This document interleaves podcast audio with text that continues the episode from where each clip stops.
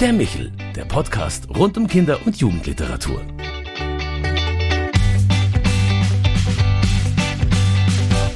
Herzlich willkommen bei Michel, unserem Podcast für Kinder- und Jugendliteratur. Mein Name ist Claudia Maria Pecher und neben mir sitzt heute ein richtiger Sprachartist, ein Autor und Literaturwissenschaftler, der extra aus Wien heute angereist ist, nämlich Dr. Michael Hammerschmidt. Und ich freue mich, dass du da bist, Michael.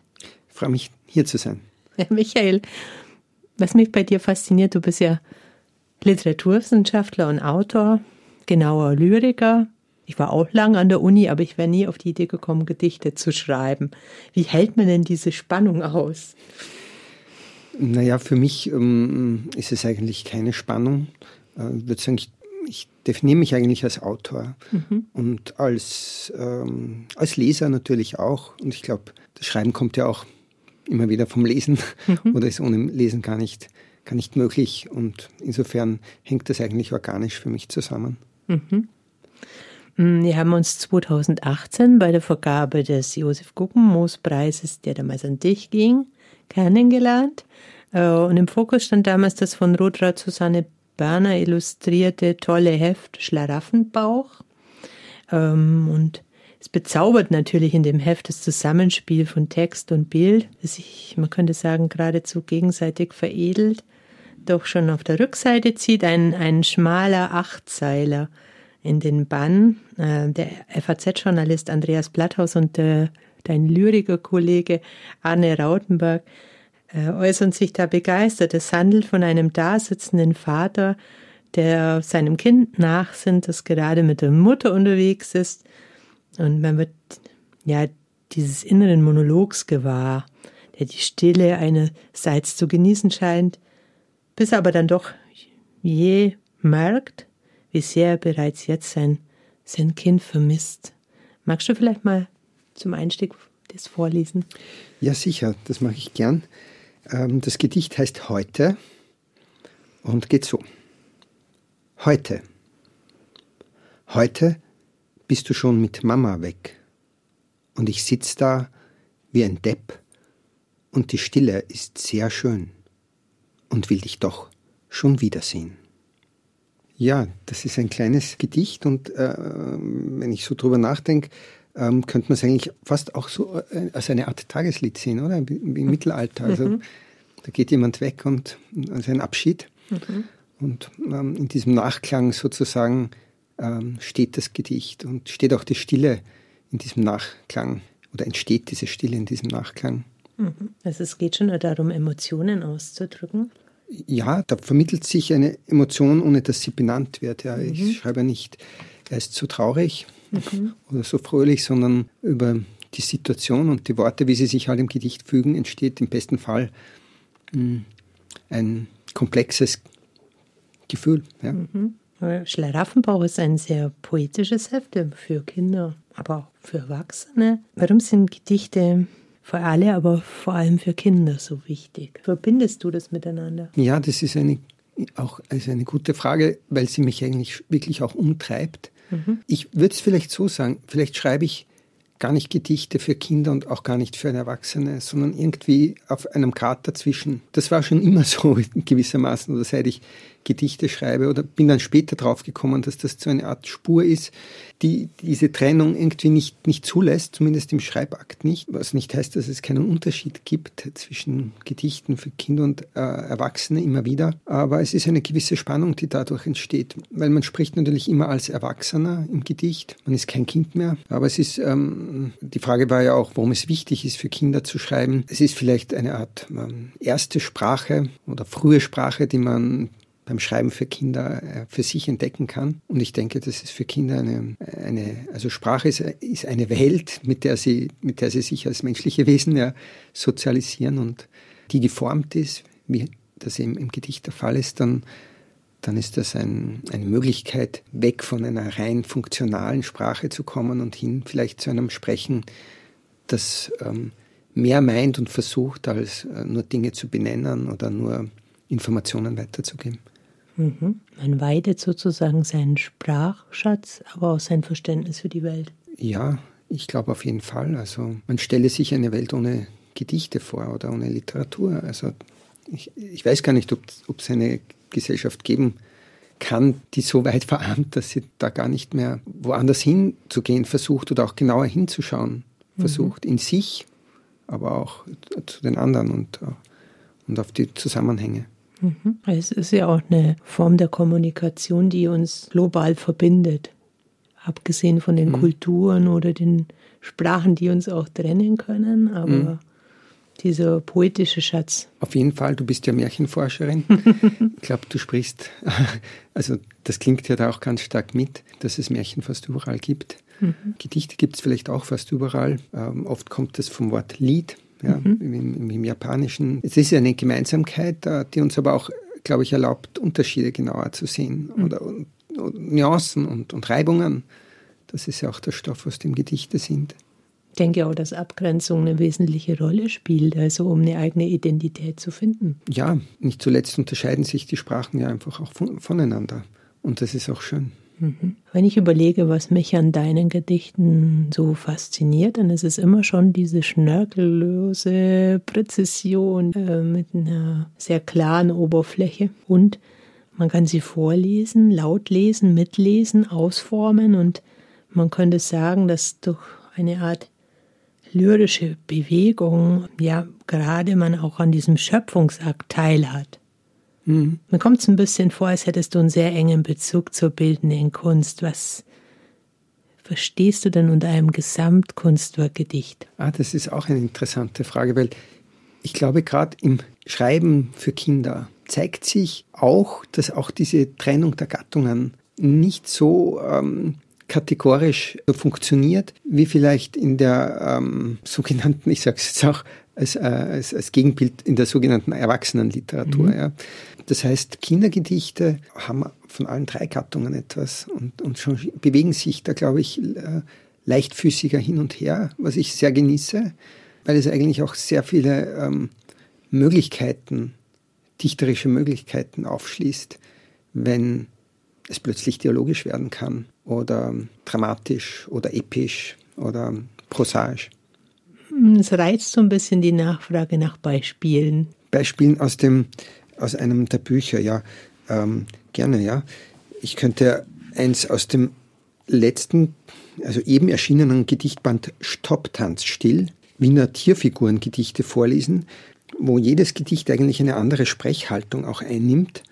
Und da wird immer wieder auch zum Beispiel dialogisch miteinander kommuniziert. Und ich lese da jetzt ein Gedicht vor, das, und das spielt dann auch schon auf die vorige Frage ein bisschen an, wie es denn mit der bildenden Kunst ist, weil mhm. hier in diesem Buch, das sollte man vielleicht vorher kurz erklären, geht es darum, Figuren von Tieren, also Skulpturen und andere Figurationen im Stadtraum, in diesem Fall im Wiener Stadtraum, zur Sprache zu bringen oder mit ihnen eben einen Dialog zu ermöglichen und da war meine Aufgabe, das war ein Auftrags, äh, eine Auftragsarbeit für das Wien-Museum, das eben neu eröffnet hat, das Wiener Stadtmuseum gewissermaßen, diesen Tieren, von denen es wirklich sehr, sehr viele gibt in der Stadt, zu diesen Tieren Gedichte zu schreiben.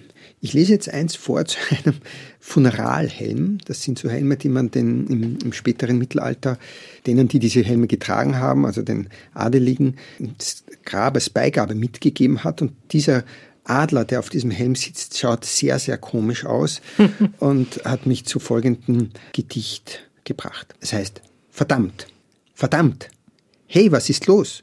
Bin am Landen. Wie? Bin am Landen. Seit wann? Seit 600 Jahren und etwas verwackelt. Mach doch nichts, der Ritter sieht dich nicht. Er braucht mich doch als Wappen. Er steckt in seinem Gold und wird's vielleicht nicht packen, wenn du seinen goldenen Helm mit deinen Krallen dann in die Höhe hebst und entschwebst. Ach, weißt du, der Ritter ist längst tot. Ich bin ein Totenhelm. Ich finde, dass du lebst. Merci, ich auch. Doch landen ist sehr schwierig. Ich sag dir das und Helme heben und damit einmal wegzuschweben, ist es auch. Verdammt. Kann ich verstehen. Das ist eigentlich ein, ein kleiner Dialog, mhm der aber wahrscheinlich doch auch lyrisch gedacht ist oder mit einem lyrischen Gestus mhm. kommt. Ja, es ist eine Möglichkeit, die man in der Kinderlyrik vielleicht noch leichter und noch lustvoller ausleben kann. Mhm. Eine wichtige Bedeutung haben ja für dich, wie du schon sagtest, dass die Musik, das Lied, es ist ja schon synästhetisch erfahrbar, was, was du machst. Und wenn ich äh, mir überlege, du, du schreibst Texte für Rundgänge, man befindet sich in Bewegung und spielt denn die, dieses Performen auch eine große Rolle bei deinen Texten? Naja, ja, natürlich. Texte, das ist eine alte Frage und eine schwierige Frage. Woher kommen die Texte? Ja? Sind sie tatsächlich etwas, was mit den Mitteln der Buchstaben und der Schrift nur fixiert ist oder existieren sie auch jenseits dieser Fixierung? Das finde ich eine spannende Frage für mich. Mhm. Ich habe diesen, diesen Drang irgendwie auch einerseits den Wunsch, sie zu verschriftlichen und ihnen eine, eine Form zu geben in der Schrift und auch sie in Büchern zu publizieren. Aber es gibt auch den Drang, sie aus diesen Büchern wieder befreit zu sehen. und das ist einerseits der Moment, in dem, das kann man in dem Moment tun, wo man sie liest und vorträgt. Und das kann man auch tun, in meinem Fall, seit einigen Jahren mache ich das, dass ich mit diesen Gedichten hinausgehe, eigentlich in soziale Kontexte. In meinem Fall sind das jetzt immer wieder Museen, mhm. wo diese Gedichte entweder ausgestellt werden oder auch in, in einer, zum Beispiel in Hörboxen zum, zum Anhören sind etc. Mhm. Und ich habe bei meinen frühen Gedichtbänden eigentlich immer hinten gern gehabt, dass ein Gedicht draufsteht, um irgendwie anzudeuten, dass die Gedichte durchs Buch hinauskommen. Mhm. Und, und das gefällt mir schon gut, dass sie das irgendwie in die Freiheit drängen. Mhm. Wobei ich aber Bücher überhaupt nicht als Gefängnis verstehe, sondern als Schatzkistchen. Ja. Also mhm. das eine widerspricht vielleicht dem anderen gar nicht, aber, aber es ist schon ein Wunsch da, auch sie da hinaus in, in die Performance oder in, die, in den körperlichen Ausdruck zu bringen, was Kindern vielleicht entgegenkommt, weil die auch mit dem ganzen Körper denken, mit dem ganzen Körper sprechen und spielen und, und sind, was vielleicht Erwachsene nicht mehr in dieser Form oder seltener in dieser Form leben können und mhm. für sich auch nützen können. Und das ist auch schön. Ja, ich finde es absolut faszinierend, diese Körperlichkeit, mhm. die dein Gedächt zu entnehmen ist oder vielleicht anzuwenden ist auch. Mhm. Ähm, was ich mich frage ist, wenn sie denn aus dem Gedichtband raus sollen und wie sieht es mit der Entwicklung dieser Texte aus? Entwickeln die sich weiter? Gibt es dann An Anschlussprojekte, wo deine Gedichte meinetwegen von Kindern weiterentwickelt werden oder von dir selber sogar, dass mhm. du sagst, es gibt eine Fortsetzung? Naja, selber entwickle ich die Gedichte nicht schon weiter, indem ich weiterschreibe, indem mhm. das einfach mein, mein Alltag ist oder mhm. mein, eine Spur manchmal verliert man sie, aber man findet sie dann vielleicht in konzentrierterer Form wieder, gerade wenn man sie mal verloren hat. Da ist es schon eigentlich so der Wunsch, immer weiter und immer woanders hinzukommen, nie, nie stehen zu bleiben. Kinder nehmen die Gedichte schon in den Lesungen oder auch in Workshops auf und an und es macht mir immer Freude, wenn sie, wenn sie eins weiterschreiben oder ein, eins ähnlich oder eins ganz anders machen oder auch dagegen schreiben. Ja.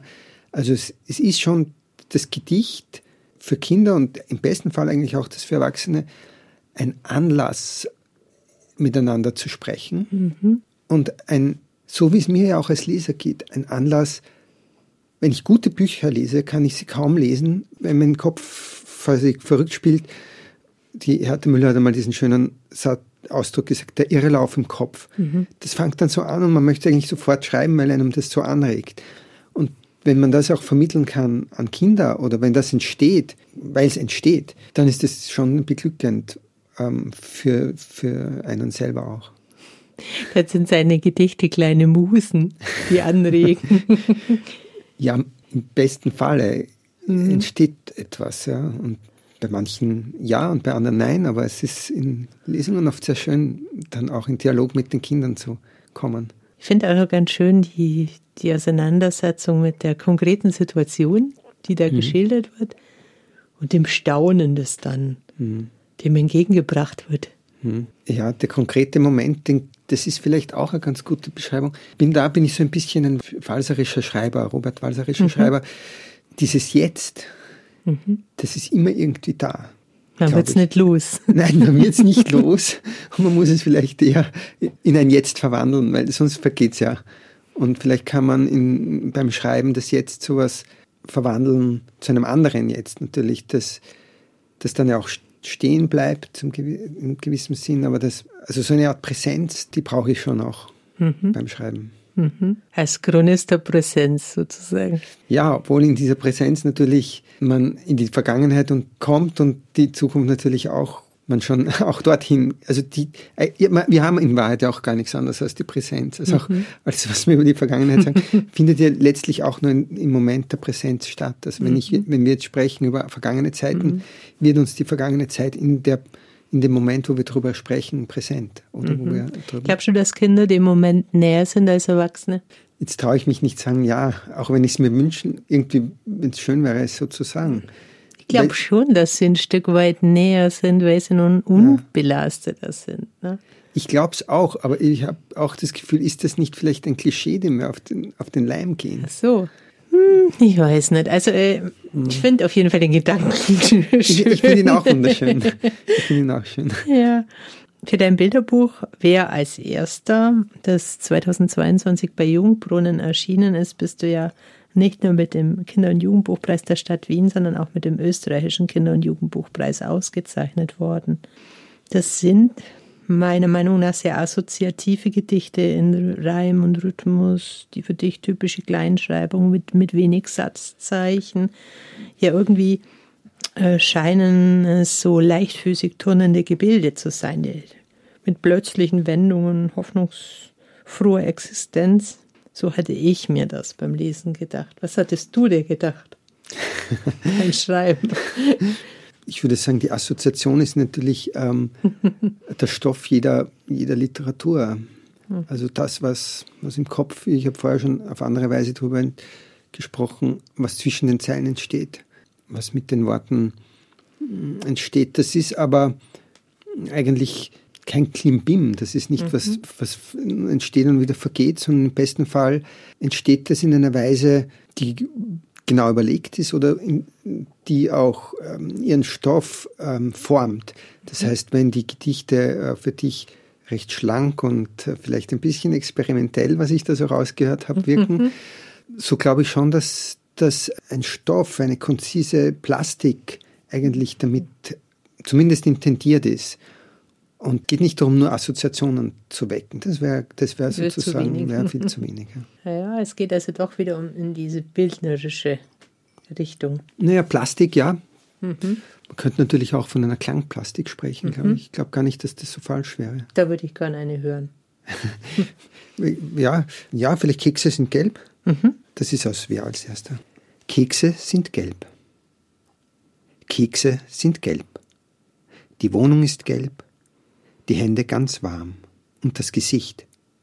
Die Küche bröselt und die Nase sinkt und die Menschen sind Bienen. Und am Abend erzählt der Tag von den Keksen und der Ofen passt auf auf sie und morgen gibt es noch welche. Die heben wir auf und die duften sehr, mehr als alles zu Haus. Sie verbreiten sich im ganzen Haus und streifen durch die Ritzen, sogar in die Luft hinaus und machen den Passanten, ich bin mir da sicher, süße, gelbe Kekse Gedanken. Kekse sind gelb, die Wohnung ist gelb. Meine Nase aus Butter, ja sogar die meiner Mutter, was uns beiden gefällt. Man muss sagen, auch die Seite ist gelb. Das muss man sagen, ja. es hat so eine tänzerische Leichtigkeit, die aber doch von Lebensernst und einem tiefgründigen Humor auch begleitet ist, wie mhm. oder einem, einem Witz oder einem, einer kindlichen mh, mm, Lebenswelt, die mhm. vom Erwachsenen doch eher wegführt. Was treibt dich da an? Also ich habe mir das immer wieder beim Lesen gedacht. Mhm. Kommt so sehr erfrischend auf der einen Seite, auf der anderen Seite doch, man merkt einen, Mollton. Mhm. mhm, genau, ja. Ist auch gut, gut beobachtet. Ja, wahrscheinlich ist es tatsächlich ein Gedicht, das, da ist so eine Nähe, oder? Eine Idylle, es ist keine Idylle, aber es ist ein, ein, ein, ein warmer Ort. Mhm. Und irgendwie habe ich auch, also ich kann es auch jetzt nur interpretieren, wie, mhm. wie mein eigener Leser. kommt der Literaturwissenschaftler. Ja, habe ich das Gefühl, dass vielleicht auch irgendwie mitschwingt, dass es nicht überall so warm ist. Mhm. Das ist jetzt auch sehr äh, sozusagen ungeschützt so ähm, zum mhm. ersten Mal so, so gedacht. Mhm. Ja, es gibt ein Schmunzeln drin. Und äh, gerade am Ende natürlich mit, dem, mit der Butter und der Mutter. Aber es gibt ein, ein, ein bisschen so einen ungläubigen Blick vielleicht auch darauf, Kekse sind gelb. Es ist irgendwie, was heißt das eigentlich? Ja? Sind die wirklich gelb oder ist das jetzt ein Bild nur? Wie hören sich denn rote Gedichte an? Rote Gedichte. Na, in, dem, in dem Band gibt es eins zumindest so orange-rot, oder? das von unten nach oben Gedicht, das ich von unten nach oben geschrieben habe. Mhm. Ja, vielleicht ist es ein rotes Gedicht. Ich kann es gerade nicht sagen, aber ich würde mal sagen, ja, warum nicht? Soll ich es vorlesen? Ja, bitte. Ja. Der Witz an dem Gedicht ist eben, es heißt von unten nach oben Gedicht mhm. und man liest es tatsächlich von unten nach oben, weil wenn man es von oben nach unten liest, entsteht so ein bisschen was Experimentelles. das kann man auch machen. Das ist dann ziemlich wild und ähm, ziemlich abstrakt äh, und ist auch sehr schön meiner Meinung nach. Und das ist manchmal ganz lustig. Die Kinder fordern das bei Lesungen dann manchmal nach ein und sagen, lies es doch von oben nach unten. Und das funktioniert dann auch. Also da kann man sie dann zur experimentellen Poesie hinführen. Aber von unten klingt so eigentlich. Es ist da übrigens auch auf dem Bild von Maria Josete Telleria ein Tür, eine Tür mit einem Türstock äh, mhm. abgebildet, auf dem man so Striche sieht mit äh, kleinen Zahlen, so wie man eben Kinder oder wie das in vielen Familien, nicht in allen, natürlich gemacht wird, wenn man Kinder ab, also ihre Größe ähm, mitdokumentieren möchte, dann macht man so Strichelchen mhm. ähm, immer wieder und kann dann dem Wachsen zuschauen, was eine schöne Sache ist, weil das sieht man sonst ja leider nicht, weil es so langsam geht. Von unten nach oben Gedicht. Egal, wann wir dich messen, du wächst. Der Türstock ist ein Stock, kein Ast, der Striche sammelt ohne Rast, und tust du nichts, dann tust du was. Und schläfst du tief, dann tust du das. Und könnte man's nur sehen, wie tust du das? Du wächst, du wächst, du wächst. da geht es ums Staunen und eigentlich um diese unglaubliche Geschichte, dass man diesem, gerade als Kind nochmal, vielleicht nochmal erstaunlicher, dass man diesem Phänomen nicht habhaft werden kann, dass man dieses Wachsen nicht beobachten kann und dass es einem doch als Kind ständig gesagt wird, wie sehr man denn wächst. Mhm. Und so ist es vielleicht auch ganz interessant, sich mal im Gedicht die Frage zu stellen, was das eigentlich für ein Wunder ist und auch ein biologischer Vorgang natürlich. Das Gedicht wächst natürlich auch sozusagen, es hat so was Mimetisches, also mhm. Nachahmendes, weil wenn man es von unten nach oben liest, dann wächst es ja quasi vor einem in die Höhe, mhm. genau wie das Menschen tun. Wobei gibt es denn auch ein Schrumpfgedicht bei dir? ein Schrumpfgedicht. In der Kinderliteratur gibt es ja gerne äh, Geschichten, wo die Menschen kleiner werden. Und Klar, Lilliput. Lilliput und, äh, nein, in, also Gedichte sind schon mal per se vielleicht Schrumpfformen. ja, ja könnte man es auch so sagen. Reduziert, ja. ja. Sie ja. sind so klein und, und doch haben sie eigentlich genau die Größe, die stimmt. Doch die unglaubliche Power. Und das ist auch lustig, ja, weil gerade in diesem romandominierten hm. äh, Literaturbetrieb, ja, ein, ein, kleiner Text oder ein, ein, ein, Gedicht hat eigentlich genau die richtige Größe und es ist eigentlich keine Frage. Wenn man, und trotzdem, glaube ich, kann ja. man nicht per se sagen, wer nicht gerne liest, liest lieber ein Gedicht vielleicht, weil es nicht so umfangreich ist. Ne? Man braucht ja schon eine Liebe zum Gedicht. Ja, es kann einem, es ist klein, es lässt sich gut mitnehmen, es ist eine praktische Sache. Ja. Mhm. Kann, man, kann man lassen. Literatur to go. Literatur to go. ja. Ähm, wir haben schon von dir gehört, oder sind Namen durchgeklungen, Hertha Müller, Robert Walser oder auch experimentelle Poesie, die dich inspiriert. Wen würdest du sagen aus der Literaturszene bewunderst du besonders? es gibt eine ganze Menge. Ja, und es können gerne auch mehrere sein. Nein, nein, und, und dann ist es immer auch schwierig, da nicht um, sich sozusagen äh, zu entscheiden, um mhm. nicht dem oder der, also die, die man dann nicht erwähnt, dass die nicht. Das kann sich auch um Verstorbene handeln. Ja, ja, ja, das ist immer leichter. Nein, also wer mich zum Beispiel sehr beeindruckt hat von den Dichtern der letzten, in der letzten Zeit, das war Jan-Erik Vold. Mhm. Die Träumemacher-Trilogie ist bei Klein Heinrich, einem sehr feinen ähm, Verlag, erschienen. Ähm, das ist ganz, ganz äh, beeindruckend. Mhm. Ein, äh, ein, Dichter, der eine ganz eigene Form äh, entwickelt. Zwölf Zeiler ganz frei, sehr, sehr beeindruckend. Also dann, den möchte ich gern gleich empfehlen an alle. Und ähm, du richtest ja auch so Festivals aus oder Lyrikveranstaltungen. Wie kommst du da zu deiner Auswahl? Ja, ich mache ein Lyrikfestival, ich kuratiere es und moderiere auch äh, die Abende, das heißt Dichterlo, findet mhm. in der Alten Schmiede in Wien statt, einmal im Jahr.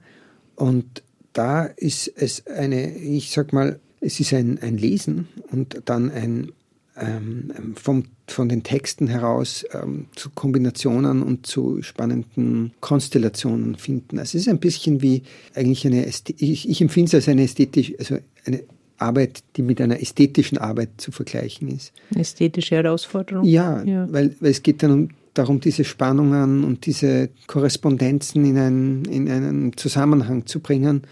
Was es nicht ist und sich, worin es sich von vielen anderen Festivals, glaube ich, unterscheidet, es funktioniert dieses Festival nicht über, über Themen oder Etiketten. Also ich versuche das zu vermeiden, sondern ich möchte den einzelnen Gedichtbänden ihren, ihren Raum geben sie sozusagen nicht überlagern, sondern sie für sich sprechen lassen, aber sie doch in eine Korrespondenz bringen und in einem besten Fall poetischen Raum, den dann das ganze Festival bilden kann. Ich habe den Eindruck, du bist ein sehr existenziell arbeitender Poet, Künstler, der ja, der auch ein großes Vorbild, ein Sprachjongleur für Kinder darstellt oder vielleicht auch, man könnte sagen, so ein Regisseur für Lyrik. Wie sieht denn deine Arbeit mit Kindern aus? Existenziell gefällt mir gut, weil mich äh, Autorinnen und Autoren sehr ansprechen, die so, die, wo ich das Gefühl habe, da geht es um irgendwie um alles. Mhm. Das ist schon ein, eine Energie dann, die mich, die mich ansteckt oder von der ich ja, mit der ich gerne in Korrespondenz trete, auch mit der eigenen, wenn es geht. Ja. Mhm. Wie war die letzte Frage, die wie ich da mit Kindern. Ja, ja genau, wie, wie man mit Kindern dann da arbeitet, also wie man Kinder auf diese Nuance bringt oder auf deine, mhm. ja, wie passen die in das Weltbild von Michael Hammerschmidt oder in, dieses, mhm. in diese Sprachwelt von Hammerschmidt. Mein Gott, ich weiß nicht, man glaubt, man, man, man, wie soll ich sagen, man strahlt aus, was, wie, man, wie man lebt ja, oder wie man schreibt auch. Also ich, man kann sich nicht erklären, man muss sich vielleicht nicht erklären, aber es ist natürlich so, wie man auf, auf Text, wie man mit Literatur, mit Menschen und mit, mit seiner Umgebung umgeht. Wenn man das in, in, in, in Schwingung versetzen kann oder mit, mit hineinnimmt in seine Dialog mit Kindern, dann spüren die schon sehr viel und sehr genau und man kriegt auch sehr unmittelbar, finde ich, eine Resonanz. Mhm. Und ich erlebe das immer als sehr, sehr schön, weil mhm. es einfach immer es nicht lebendig ist. Jetzt, wenn man in die glatte, sage ich mal, Studienwelt schaut, dann sieht es ja mit. Bildung und Sprache und Verständnis für Literatur gerade gar nicht so gut aus. Mhm. Was würdest du denn diesen Skeptikern entgegensetzen? Weil ich mhm. finde, das sind auch Momentaufnahmen, die aber ja vielleicht gerade jetzt in einer Zeit, in der man vielleicht sich in einer Krise befindet, die wieder auf einem Weg nach oben geht oder nach unten. Man weiß noch nicht so genau, wo es hingeht. Was kann da Lyrik für eine, für eine Rolle spielen? Es ist halt eine Möglichkeit, sehr, sehr unmittelbar, weil es, äh, wenn man, es sind wie gesagt kleine Texte, man kann sehr unmittelbar mit sehr dichter, lebendiger Sprache in Berührung kommen. Und ich denke, das kann einen schon sehr lebendig, selbst sehr lebendig machen. Also ich glaube, wenn man wenn man merkt, wie, wie lebendig diese Lyrik, also ich spreche jetzt nicht von meiner, sondern mhm. allgemein ist und was da, was da alles passiert auf engem Raum, ja, das ist ja unglaublich spannend. Da gibt's, es ist alles möglich mit, man kann mit der Sprache alles machen. Mhm. Und alles, was man machen kann, sagt auch der Ernst Jandl, das soll man tun. Und in, in, in dieser Freiheit und in dieser Lust, das, dieses Mittel, dieses unglaubliche Mittel Sprache so zu verwenden, wie, dass es etwas ausdrückt, was man sagen möchte oder dass es etwas in Beziehung bringt, wo man glaubt, das soll in Beziehung gesetzt werden, dann ist es ein großes Geschenk. Und wenn, das, wenn daran Menschen teilhaben können, dann glaube ich, ähm, dann kann immer so viel schiefgehen. ja, eine schöne Idee. Ich finde vor allem auch der Gedanke, dass der Minimalismus, den, den Gedichte ja verkörpern, der in diese getaktete Zeit sehr gut passt. Mhm. Man kann sich die Zeit dafür nehmen, für andere Dinge vielleicht nicht so sehr. Ne? Ja, und sie sind ja, Gedichte sind ja und Literatur und Kunst wahrscheinlich im Allgemeinen, das sind ja Medien, die Zeit herstellen. Die rauben einem ja nicht die Zeit.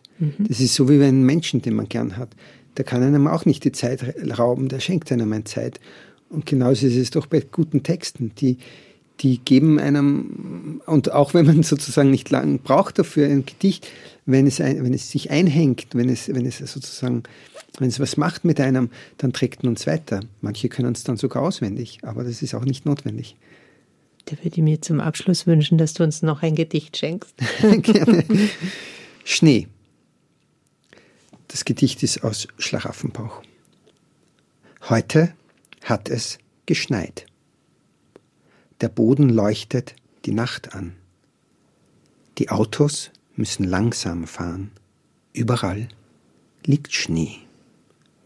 Ein weißer glitzernder See. Es ist still. Ob man Schneebälle machen kann?